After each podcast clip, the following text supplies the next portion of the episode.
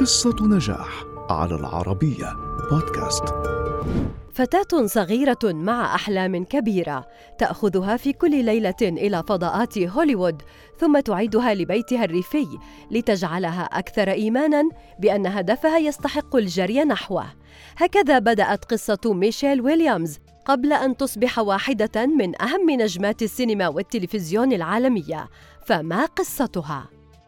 ولدت ميشيل ويليامز عام 1980 في مونتانا لوالد يعمل متداولاً في البورصة، وأمضت طفولتها في الريف، لكنها دائماً ما انجذبت لنجوم التلفاز، ما جعلها تسعى لأن تصبح ممثلة، وبدأت التمثيل فعلاً بالمسرح المجتمعي قبل أن تظهر لأول مرة على الشاشة عام 1994 بفيلم لاسي الموجه للأسرة. عندما أصبحت في 15 حصلت ميشيل على تحرير قانوني من والديها لمتابعة مسيرتها الفنية، فتركت المدرسة وانتقلت إلى لوس أنجلس، حيث اضطرت هناك للعمل في أعمال متواضعة، كما تعرضت لمضايقات أثناء بحثها عن فرص في هوليوود في فترة اعتبرت الأكثر صعوبة بحياتها المهنية.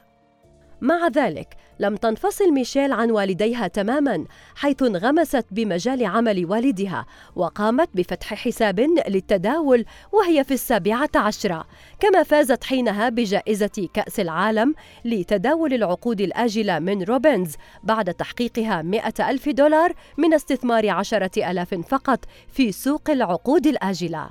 عرفت ميشيل جماهيرياً بعد أدائها دور الفتاة الشريرة جين ليندلي بالمسلسل التلفزيوني داوسنز كريك، قبل أن تشق طريقها إلى عالم الأفلام المستقلة مثل The Station Agent و Imaginary Heroes و The Baxter.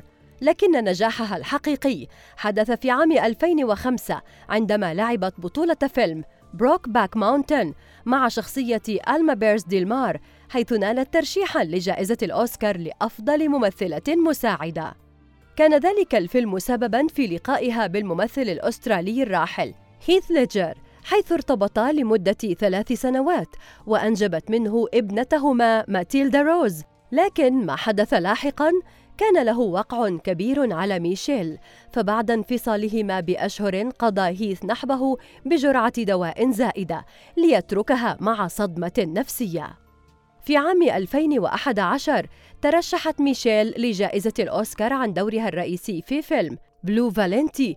كذلك في العام نفسه كانت تتصدر حديث الإعلام مع تجسيدها دور مارلين مونرو في فيلم My Week with Marilyn الذي أهلها للفوز بجائزة جولدن جلوب، كما نالت عنه ترشيحاً آخر لجائزة الأوسكار.